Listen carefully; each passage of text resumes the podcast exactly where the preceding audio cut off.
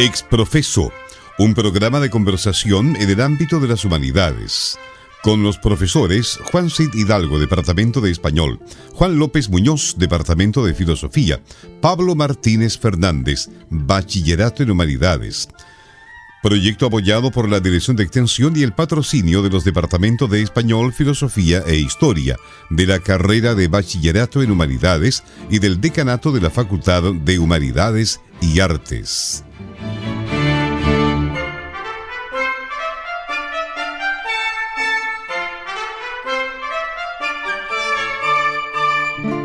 Buenas tardes, estimados auditores. Estamos en Radio Universidad de Concepción, acompañándoles como es habitual los días martes. En esta ocasión vamos a conversar acerca de un tema que quizá pudiese parecer, en principio al menos, algo distante de las preocupaciones de un programa como el nuestro. Sin embargo, ya van a ver ustedes que eh, las relaciones entre fútbol, que es el tema sobre el cual les vamos a proponer algunas reflexiones, Em, las humanidades y la cultura contemporánea son bastante próximas en realidad. Aprovecho de saludar al profesor Pablo Martínez, profesor del Bachillerato en Humanidades, sociólogo, panelista de nuestro programa. Bienvenido, Pablo. Buenas tardes.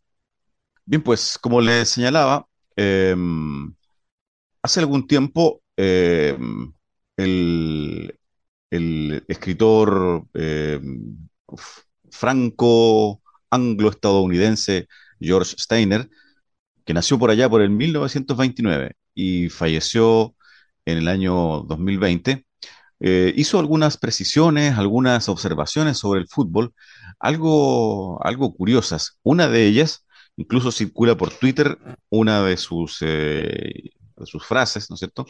Em, habla acerca de que el fútbol se habría convertido en una especie de religión en el mundo contemporáneo. Esto que parece en principio una afirmación algo, eh, insólita, em, tiene que, tiene que ver con lo siguiente.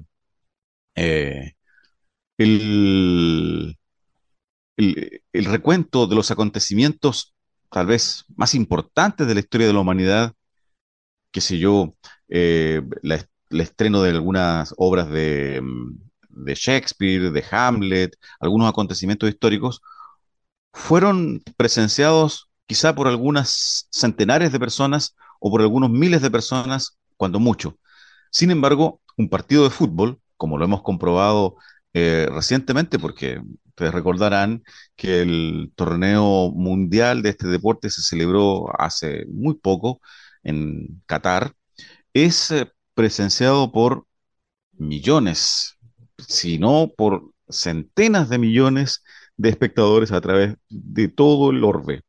Con lo cual, eh, a juicio suyo, estamos traspasando una especie de, categoría, una especie de, barrera, porque lo cuantitativo, ese es su argumento, eh, que en principio podría ser irrelevante para este tipo de cosas. Es decir, da más o menos lo mismo, digamos, que eh, una, ópera prima de un gran compositor sea presenciada en un teatro con un público físicamente presente por un, centenar o varios centenares de espectadores.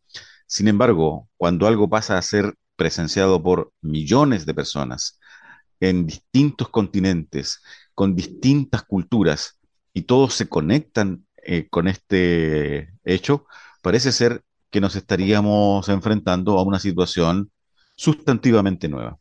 Ese es el, pie forzado para el programa del día de hoy, así es que este, vamos a, tocar este tema que, como ustedes pueden ver, en principio parte de un hecho cotidiano, quizá no necesariamente vinculado con la academia, pero que en la perspectiva de este profesor, filósofo, crítico, literario, teórico de la literatura, eh, parece tener una arista algo más compleja de lo que eh, a simple vista parece. ¿Qué te parece, Pablo, esta provocación de George Steiner? Bien, me parece que, que el tema lo amerita, que el fenómeno lo amerita, porque el fútbol no solamente es el deporte más popular del planeta, sino que yo diría es una de las actividades masivas de mayor influencia global. Por lo tanto, es, digámoslo así, en la perspectiva del mundo contemporáneo, un, acontecimiento lucrativo o que puede generar eh, muchos recursos económicos porque se ha vuelto una gran empresa, una empresa transnacional en la cual los que son, digámoslo así, los Bill Gates, por, poner un, plano de igualdad en, la calidad deportiva que tienen ellos mismos, son personas globales, famosas, millonarias, y yo diría unos verdaderos influencers, no solo en, en el modo en cómo él practica el deporte, que eso ya es harto, de imitarlo, por ejemplo, sino en un cuanto se relaciona con su vida, su pensamiento, su familia, qué tipo de familia, cómo se viste, si se viste o no se viste de tal forma, sus creencias religiosas, es decir, un personaje famoso en el fútbol, como los que hay ahora, no tiene nada, digámoslo así, que envidiarle, no digo que tenga que envidiar, pero tendría ningún, nada que envidiar a una gran figura mediática religiosa, política, científica. Hay como un, séquito que está en un primerísimo primer lugar en la cual o de la cual participan los futbolistas, más que otros deportistas, habiendo, digámoslo así, otros deportes que son también muy destacados, sobre todo en Estados Unidos, como el básquetbol, el béisbol, el tenis, etc. Por lo tanto, estamos hablando de un acontecimiento fundamental en la cultura global, que es un muy buen negocio y que es una empresa. Y por otro lado, hay que agregarle una cuota extra que todo el deporte tiene en sí mismo, sobre todo cuando se practica de manera competitiva y no recreativa. Estamos hablando del deporte competitivo, no recreativo, que recreativo el fútbol juega, juega una parte importante de la población mundial simplemente, que es el fanatismo que lleva asociado. Todo deporte lo tiene, tenis de mesa, el, dominó, lo que sea. Pero como acá se junta una globalización extrema en lo que se practica, con, digámoslo así, el endioseamiento, por eso que esto de una nueva religión, el endiosamiento de los que participan de él, entonces ese fanatismo se vuelve una verdadera marea de sentimientos, de afecciones, de intensidades que pueden modificar, por lo menos en un mes, pero que un mes es mucho tiempo, en un año, modificar la conducta de una persona, de una familia, de un país. Lo vimos, por ejemplo, en lo que ocurrió en Argentina, luego que ganaran finalmente la Copa del Mundo, en que ocurrieron cosas realmente, yo no voy a decir asombrosas, porque se, han visto cosas, pero que realmente llamaron muchísimo la atención. Efectivamente, efectivamente. Em, hay, hay un hecho que, es indiscutible, creo yo, y, y tú lo has señalado, el deporte siempre, de alguna manera lo señalaste, el deporte siempre suscita, ¿no es cierto?, eh, un grado de apasionamiento eh, llamativo, especialmente cuando es tan masivo como, el fútbol. Sin embargo, en este caso eh, ocurre algo bastante curioso y es precisamente aquel aspecto que, es el que señalaba yo al principio. Em, en el año 2018, eh, a propósito del mundial anterior, em, estoy leyendo aquí de un artículo publicado en la revista Perfil, el crítico literario y profesor emérito de la Universidad de Cambridge, George Steiner, dijo, la Copa Mundial es un lenguaje del mundo. Y agregó lo siguiente, cuando Jesús fue crucificado en Gólgota, probablemente solo 10 personas lo vieron, no lo sabemos. A la primera representación de Hamlet de Shakespeare, acudieron, podemos estimar, unas 1.100 personas, y al estreno de la misa solemne de Beethoven, probablemente unas 1.400. Sin embargo, la final del Mundial de Fútbol la vieron 2.500 millones de personas.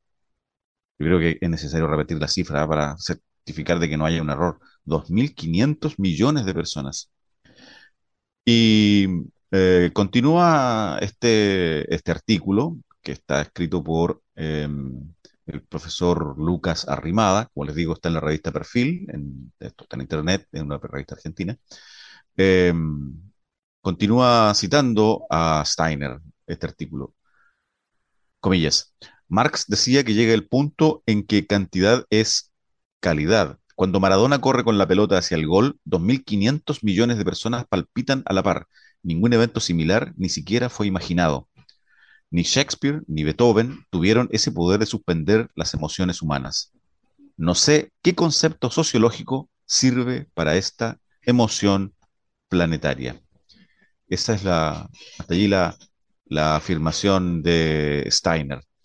Eh, llamativo, ¿no es verdad? Que, advierta con tanta claridad la, influencia, el impacto que esta, esta actividad tiene sobre, el, sobre nuestra condición humana, en realidad.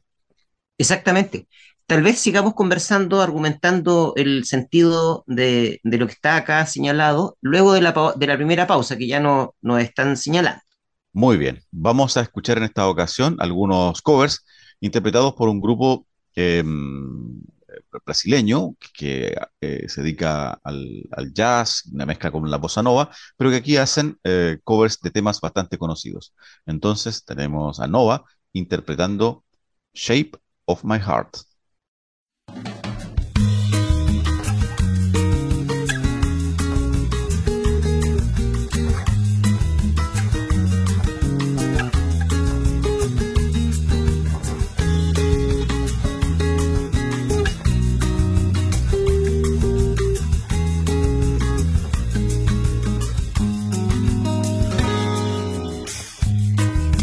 Cards as a meditation. And those he plays never suspect. He doesn't play for the money he wins. He don't play for respect. He deals the cards to find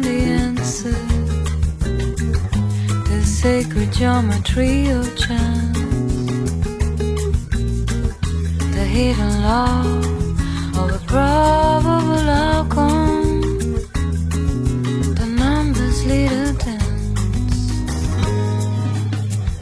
I know that the spades are the swords of a soldier. I know that the gloves are weapons of war.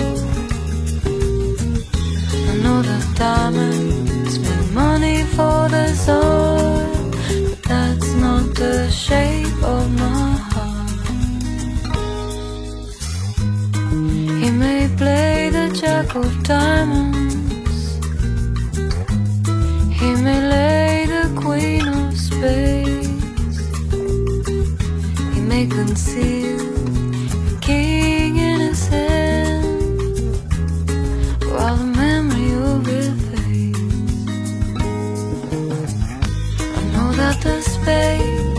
swords of a soldier.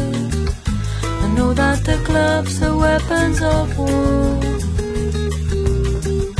I know that diamonds make money for the Zord, but that's not the shape of my heart. That's not the shape,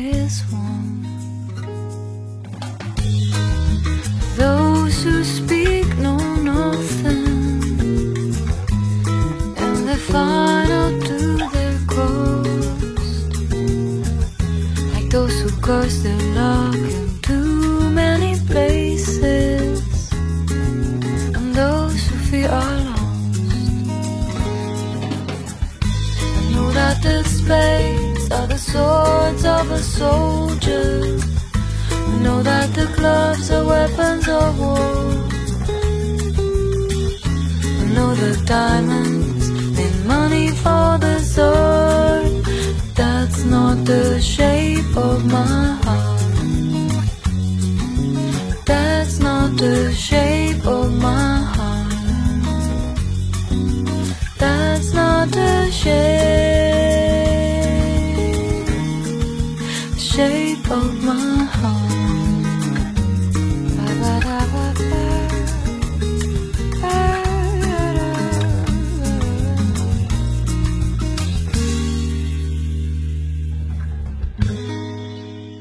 Acabamos de oír un cover del famoso tema Shape of My Heart, interpretado por Nova. Estamos en Radio Universidad de Concepción, en Exprofeso, acompañándoles, como es habitual, los días martes, y en esta ocasión conversando acerca de esta curiosa circunstancia en la que este deporte, el fútbol, se ha convertido en una em, cuestión de índole planetaria. Eh, yo creo que para ir no digo ordenando, pero por lo menos para ir distinguiendo algunos aspectos, es cierto que el, deporte, el, fútbol es originalmente un deporte, ¿no es cierto? Inicialmente eh, lo es, pero también es una actividad económica.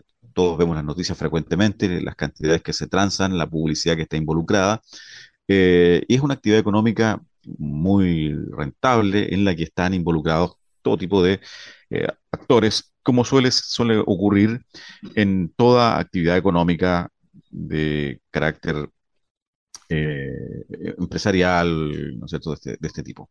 Sin embargo, hay algo, hay un plus adicional en el que nos interesa centrarnos y es en esta adhesión em, que esta actividad suscita, superando fronteras culturales tan em, ah, tan, eh, diríamos, infranqueables a veces como es el idioma o como es la religión, ¿no es cierto? hemos visto en el último mundial que, eh, digamos, representativos provenientes de todo el mundo, de distintas eh, culturas, participan en este, este tipo de, de deportes, al igual como ocurre con los Juegos Olímpicos. Sin embargo, aquí está presente una especie de adhesión afectiva que solo es comparable hasta donde yo alcanzo a conocer, a lo que eh, en Constantinopla ocurría con las carreras de carros. Si ustedes eh, revisan algún libro de historia que aborde eh, la cultura antigua, especialmente la cultura de Bizancio, ¿no es cierto? o si, para ir más rápido todavía, en Internet buscan acerca de eh, de Bizancio y las carreras de carros, van a enterarse ustedes de un hecho muy curioso, y es que en, esa época las carreras de carros fueron unos espectáculos que suscitaban un enorme fanatismo y que tenían miles de seguidores. Eh, de hecho, hay un, episodio eh, ocurrido por allá por el año 527 en el que en el que durante el reinado de Justiniano se produce una verdadera revuelta que fue necesario reprimir duramente porque la fanaticada de, los distintos bandos que, se enfrentaban en las carreras de carros eh, convirtieron o suscitaron una trifulca de marca mayor que llegó a tener connotaciones abiertamente políticas. Solo eso me parece comparable, Pablo. Hay que recordar la famosa película de Ben Hur, en la cual se ve entre medio una, una carrera, por supuesto, espectacularizada de lo que tú estás mencionando. Hay que recordar también que el caballo en ese tiempo, yo diría, era como el perro de lo que hoy día significa para algunas personas, más el auto, por decirlo así, digamos. Era un amigo inteligente que te llevaba a la conquista del mundo. Por lo tanto, el atractivo que provocaba ese animal en ese tiempo debe haber sido muy singular. Tan importante fue que con la desaparición de él, de la vida cotidiana, digámoslo así, de las personas, al ser sustituido por el, vehículo, causó una conmoción en, todos aquellos que añoraban la presencia de, ese animal. Por lo tanto, tiene algo también de juego esto que estamos diciendo. Hay que recordar, pienso yo, que para, para los auditores puedan centrar lo que él también hace al señalar la relevancia que ha, logrado este deporte y que incluso lo llega a comparar como una nueva religión, que su diagnóstico acerca del mundo del siglo XX, por ejemplo, es muy fuerte, muy duro. Él dice y le llama el terrible siglo XX, por ejemplo, lo caracteriza por ser incivilizado, por ser un siglo trágico, marcado por la muerte, dice, por la guerra, por el crimen político y también por ideologías totalitarias, agregando que tampoco ve en el futuro mejores perspectivas, es decir, no es que el siglo XXI vaya a ser eh, miel sobre hojuelas, abandonamos un siglo duro, trágico, como él dice, incivilizado, pero el, salto está siendo más bien a una especie de vacío. En ese vacío, pienso yo, se provoca lo que el filósofo alemán menciona como uno de los pilares de la época en la cual nosotros estaríamos viviendo actualmente, que él denomina o la denomina como la desdivinización del mundo y que metafóricamente también le llama la huida de los dioses. Es decir, a diferencia de Nietzsche, no es el hombre el que mata a Dios por una secularización absoluta, digámoslo así, sino que los dioses, al ver el desastre que provocan los hombres, deciden simplemente huir. Y por lo tanto, nos han dejado huérfanos, de alguna manera, en orfandad. Y debido a esa orfandad de, por su vida y su apoyo moral frente a situaciones dramáticas por las que estamos pasando, el hombre, la mujer, los seres humanos requieren aferrarse a algo. El mismo Martin Heidegger, en, este artículo del año 1938, La época de la imagen del mundo, señala que como respuesta a esta desdivinización no se va a provocar el fenómeno, digámoslo así, nichano de una secularización total, sino que más bien lo que va a ocurrir es que las personas que requieren ese apoyo moral para enfrentar situaciones dramáticas de orden general, como una guerra, por ejemplo, o de orden familiar, como la pérdida de un ser querido, no tendrán a qué afirmarse o de qué sujetarse, a quién pedir apoyo en ese momento en que ningún apoyo humano basta. ¿Por qué? Porque es algo tan un dolor tan trascendente que no encuentra simplemente alivio en el mundo terrenal. Entonces, don Martín dice, van a recurrir las personas, por lo tanto, a una tabla de salvación que se va a divinizar sin ser divino, en rigor, digamos. O sea, van a buscar dioses que no son dioses, por así decirlo. Dioses que, que van a aparecer suplir la necesidad que nosotros tenemos, pero que en realidad son una cosa diferente. Yo pienso, por ejemplo, que el fútbol, trato de, asimilarlo, tiene esa categoría. El, el deporte en general, pero el fútbol, por su masividad. Es un mes que gira en torno a él, una semana antes, el Mundial, una semana después, un mes en el año en que las personas encuentran alivio, alivio a su, a, su, a su condición existencial. Por lo tanto, es la tabla de salvación perfecta. No hay ningún otro evento que dure tanto, que dure un mes, eh, y por un mes cada cuatro años, ¿entiendes? Y que concite tanta atención.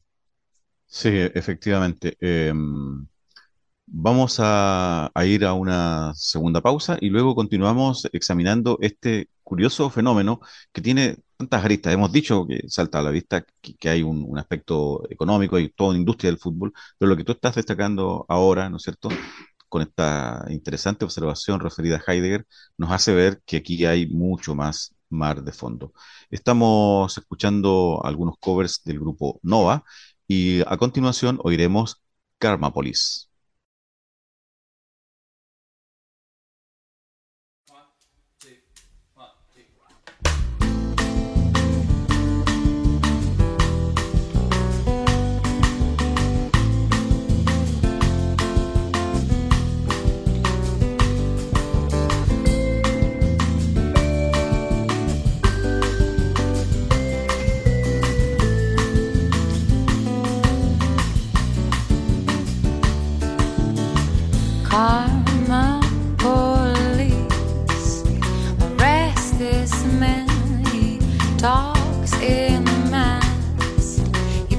Like a fridge, he's like a detuned radio.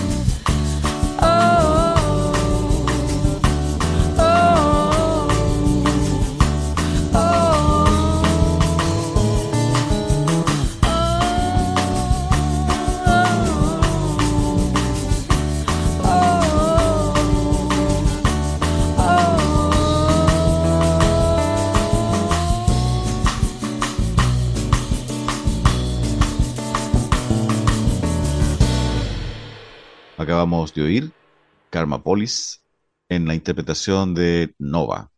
Estamos en Radio Universidad de Concepción, en Exprofeso, conversando acerca de una idea de George Steiner eh, relativa al, al fútbol. Y esta, esta idea sería que el fútbol es una especie de, de neorreligión. Yo, apartándome un poco, ya no, analizando al, autor ex- explícitamente, sino que más bien dándole una vuelta a esta idea, eh, veía con, preocupación que, que, es una, es una intuición bastante bien, em, diría yo, bastante explicativa, eh, bien, bien encaminada.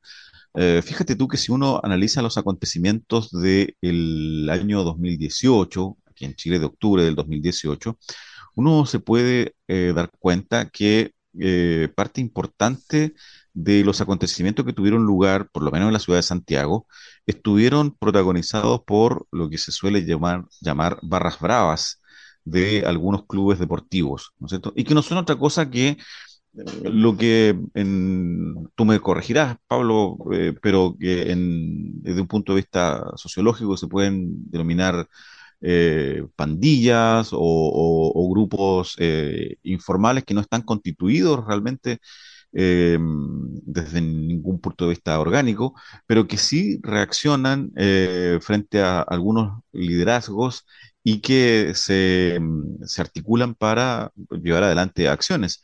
Vimos que, entre otras cosas, hubo eh, partidos del torneo oficial que se suspendieron precisamente por la intervención de estas por la intervención de, de, grupos de este tipo y también acontecimientos de violencia graves protagonizados por este por grupos eh, que estaban se identificaban a sí mismos con camisetas de clubes deportivos y emblemas que se, se portan en esas circunstancias. Evidentemente que en, en, esos eh, hechos la cuestión deportiva está realmente ausente.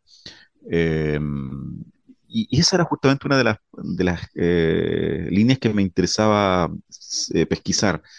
Lo que es una actividad económica en un cierto sentido, donde se transan acciones de clubes, por otro lado hay también un mercado de pases de jugadores que eh, donde se, comercian con cifras estratosféricas. Por otro lado, hay todo un mercado de publicidad y venta de souvenirs asociado a esto. Ese es un aspecto. Está también el otro que, que tiene que ver con la cuestión, vamos a decir así, deportiva, pero ya devenida en una actividad profesional, ¿no es cierto? No es eh, el, fútbol que vemos por televisión, no es el que nosotros practicábamos de niños eh, en la calle o en alguna cancha, o el que todavía seguimos practicando algunos de cuando en cuando, ¿no es cierto? No, no, es lo mismo. Sin embargo, hay un, una especie de, de, vivencia que está en torno a los estadios. Yo no sé si tú, tú o nuestro público está al tanto, pero eh, en la ciudad de Buenos Aires es un, un, atractivo turístico asistir a los partidos de Boca Juniors en la bombonera. Em, y eh, esta especie de, coaligación eh, afectiva, totalmente irracional que se produce en estas masas que se transforman en hordas en algún momento, es un hecho realmente insólito y que, y que contraviene todo lo que de alguna manera a veces pensamos respecto de la modernidad, ¿no es cierto? Eh, estamos hablando a veces de sociedades desencantadas, donde las religiones van en retirada, donde ni siquiera el arte logra eh, captar una vivencia espiritual. Sin embargo, eh, tenemos que admitir que un deporte como el fútbol suscita esta adhesión irracional en la que nosotros encontramos desde las personas eh, ilustradas, desde personas ilustradas hasta personas que no han tenido la posibilidad de acceder a formación o a educación formal completa, ¿no es cierto? Desde gente que, que tiene una situación económica holgada hasta personas que viven en condiciones muy modestas. Es decir, eh, es un fenómeno que eh, abraza gran parte de la población y que y que, realmente exhibe características que a mi juicio son preocupantes en algunos aspectos.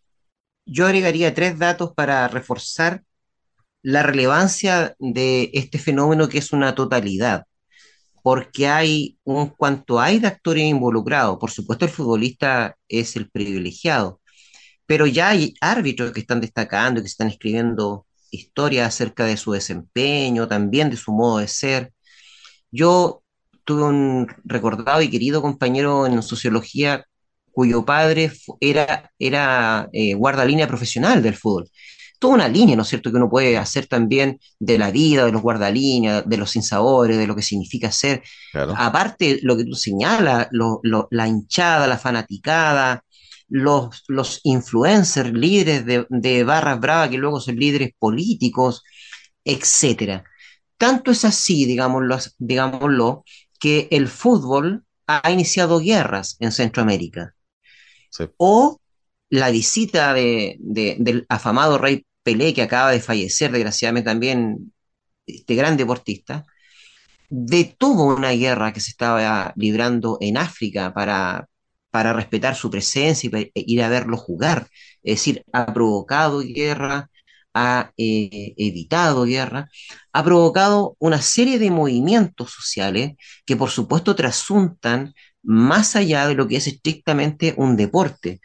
El mismo autor dice que, que, que la Copa Mundial genera una emoción planetaria, porque en definitiva el fútbol funciona como una liberación, incluso como una especie de purificación del ánimo, porque es catártico, dice él. Entonces hay una liberación, una purificación del ánimo al presenciar una situación que con todo eh, es bastante trágica, porque finalmente gana un solo equipo de todos los que compiten. Recordemos que en la Copa del Mundo, digámoslo así, en el evento, llegan las 32 selecciones que finalmente quedan seleccionadas para llegar al evento mismo. Pero antes hay una serie de, de, partidos, de encuentros por continente para seleccionar a esos 32. Es decir, ya terminó el Mundial y claro, en Argentina ya no paran de celebrar, pero digámoslo así, siguen los canales de televisión ahora orientados al nuevo Mundial.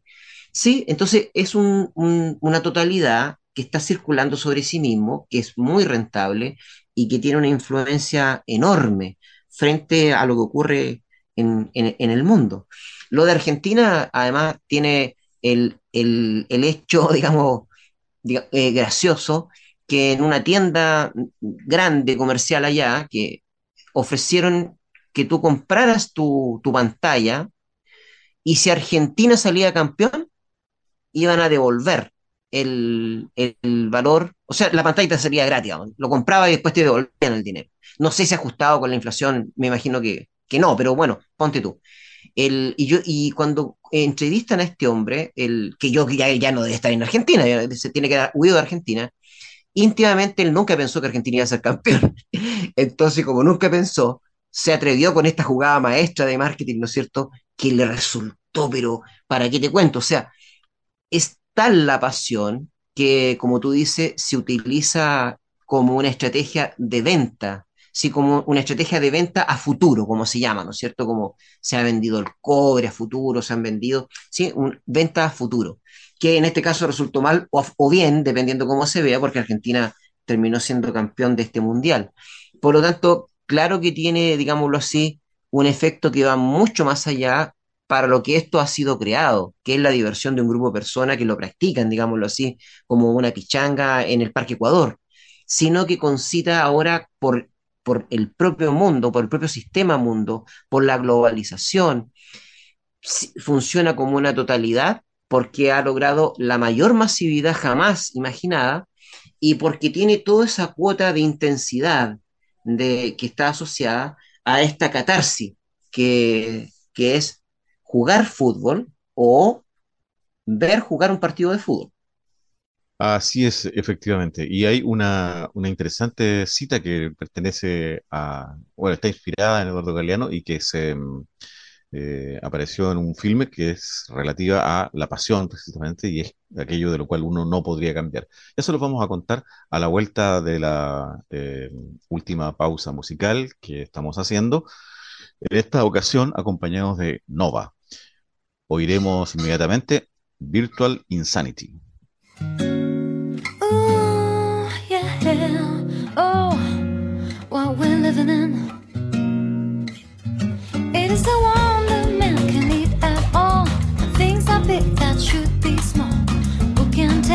Be magic spells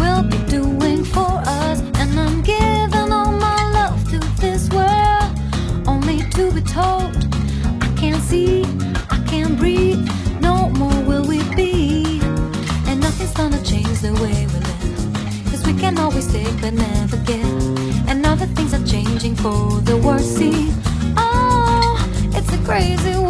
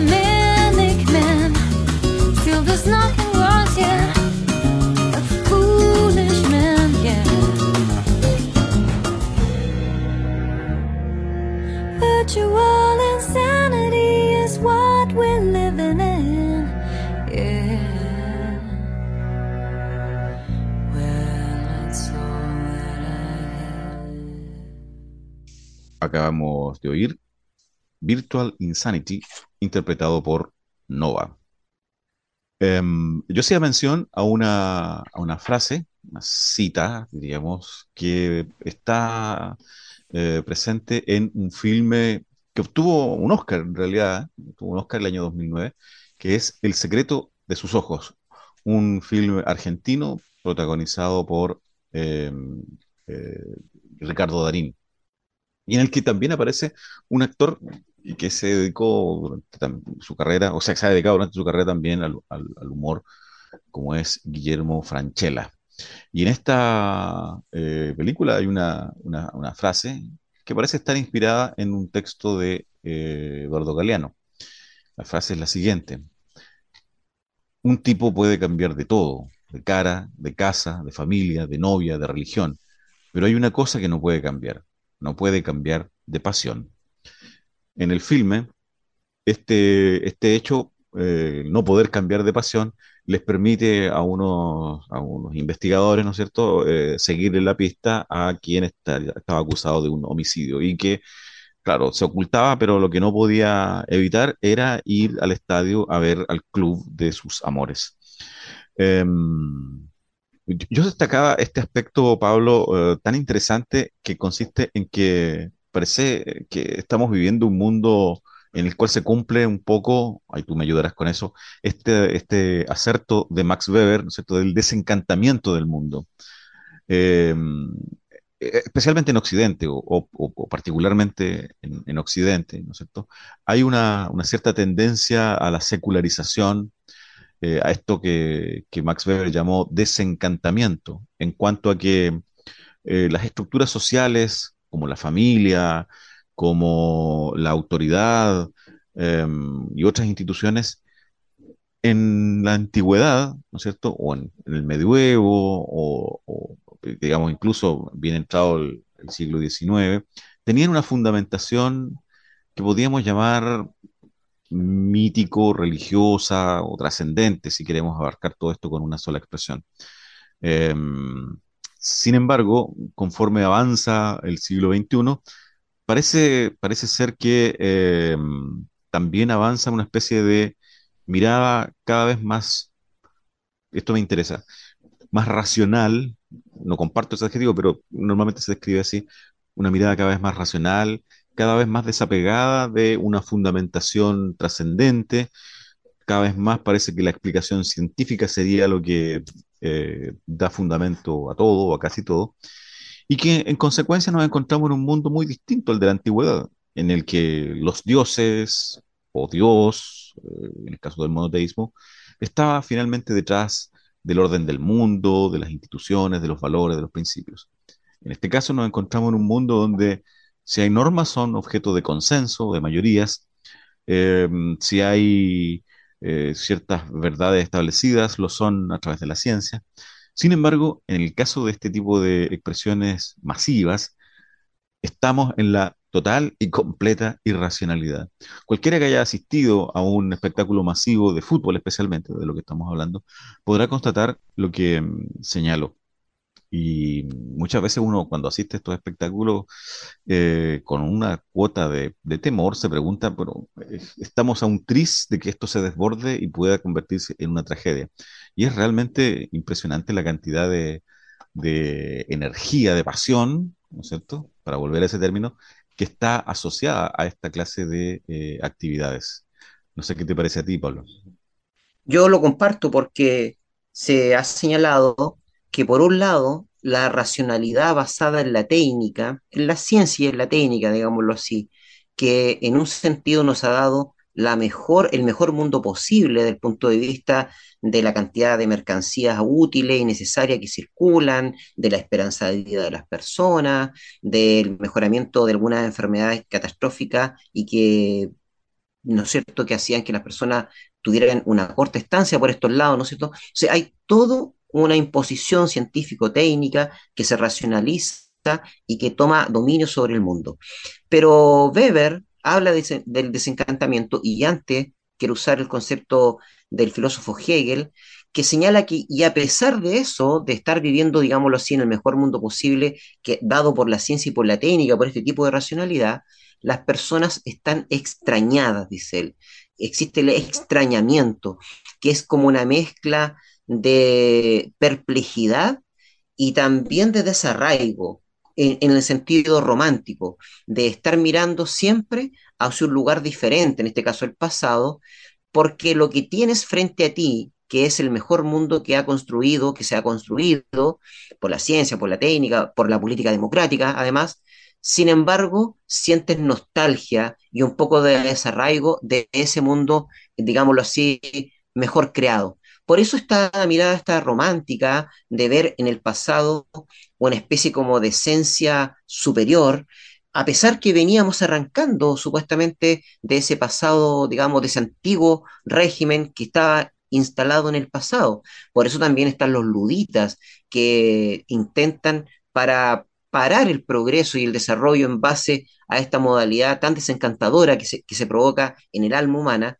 incluso intentan quemar fábricas, máquinas, por lo menos todo un movimiento de emprendimiento contra la razón, contra el progreso, porque en definitiva esta modalidad produce algo en el espíritu humano que, y a pesar de vivir en el mejor mundo técnico, ¿no es cierto?, mercantil posible, él se siente desarraigado. Esa es una contradicción que hoy día en la cual habitamos. Yo le agregaría además como hemos señalado estos autores, le agregaría el formidable artículo de Frederick Jameson, La lógica cultural del capitalismo tardío, porque a esto además hay que agregarle, digámoslo así, la condición cultural eh, em, digital, es decir, un mundo dominado por la imagen, dice él, un mundo fragmentado hasta una especie de esquizofrenia social, cultural, la, la noción de pastiche esquizofrénico, ¿no es cierto?, que él señala, todo lo cual promueve una fragmentación de la experiencia vivida, pero al mismo tiempo aunada virtualmente, es decir,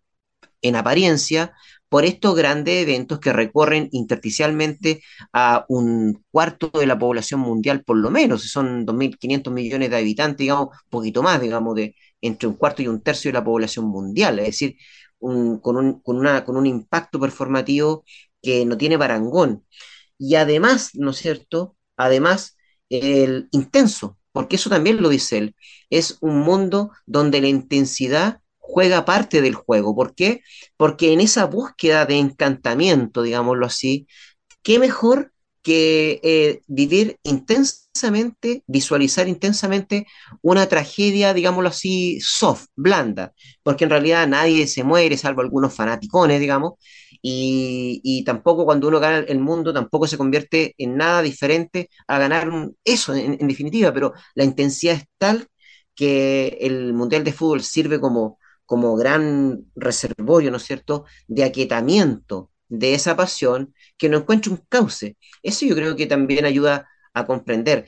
El, autor que tú señalaste, el, que escribió La Pena América, eh, ¿cómo que se llama? De América Latina, que nosotros habíamos conversado acerca de él y su impresión del fútbol, él que era un hombre de izquierda, había, que, constatar, Eduardo Galeano, y que sin embargo, a pesar de haber nacido con dos pies izquierdos, dijimos en ese momento, sin embargo, y tras la duda y la sospecha de que, la, de que el fútbol puede ser una actividad alienante, puede serlo, ¿no es cierto? Porque es una especie de, de, opio, según él, sin embargo, él lo rescata.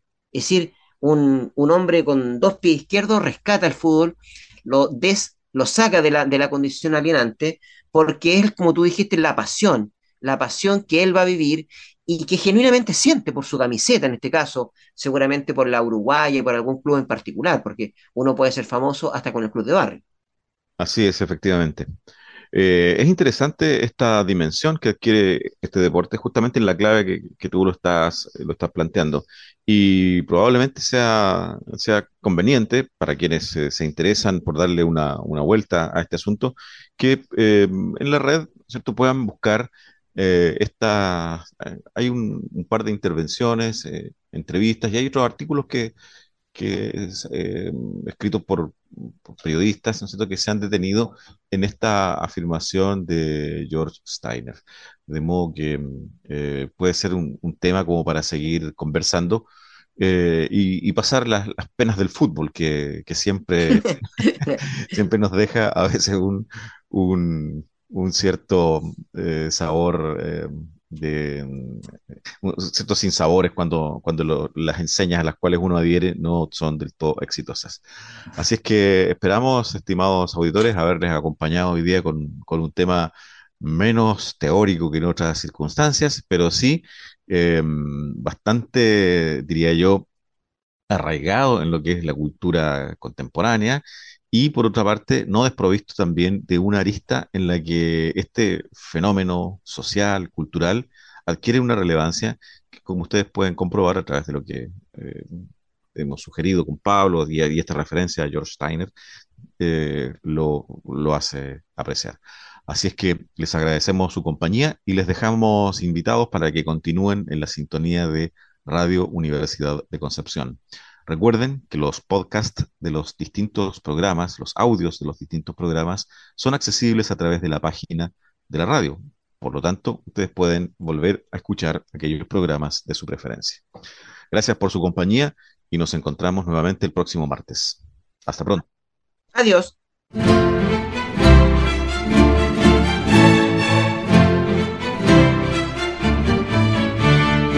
Exprofeso un programa de conversación en el ámbito de las humanidades, con los profesores Juan Cid Hidalgo, Departamento de Español, Juan López Muñoz, Departamento de Filosofía, Pablo Martínez Fernández, Bachillerato en Humanidades. Proyecto apoyado por la Dirección de Extensión y el patrocinio de los Departamentos de Español, Filosofía e Historia, de la carrera de Bachillerato en Humanidades y del Decanato de la Facultad de Humanidades y Artes.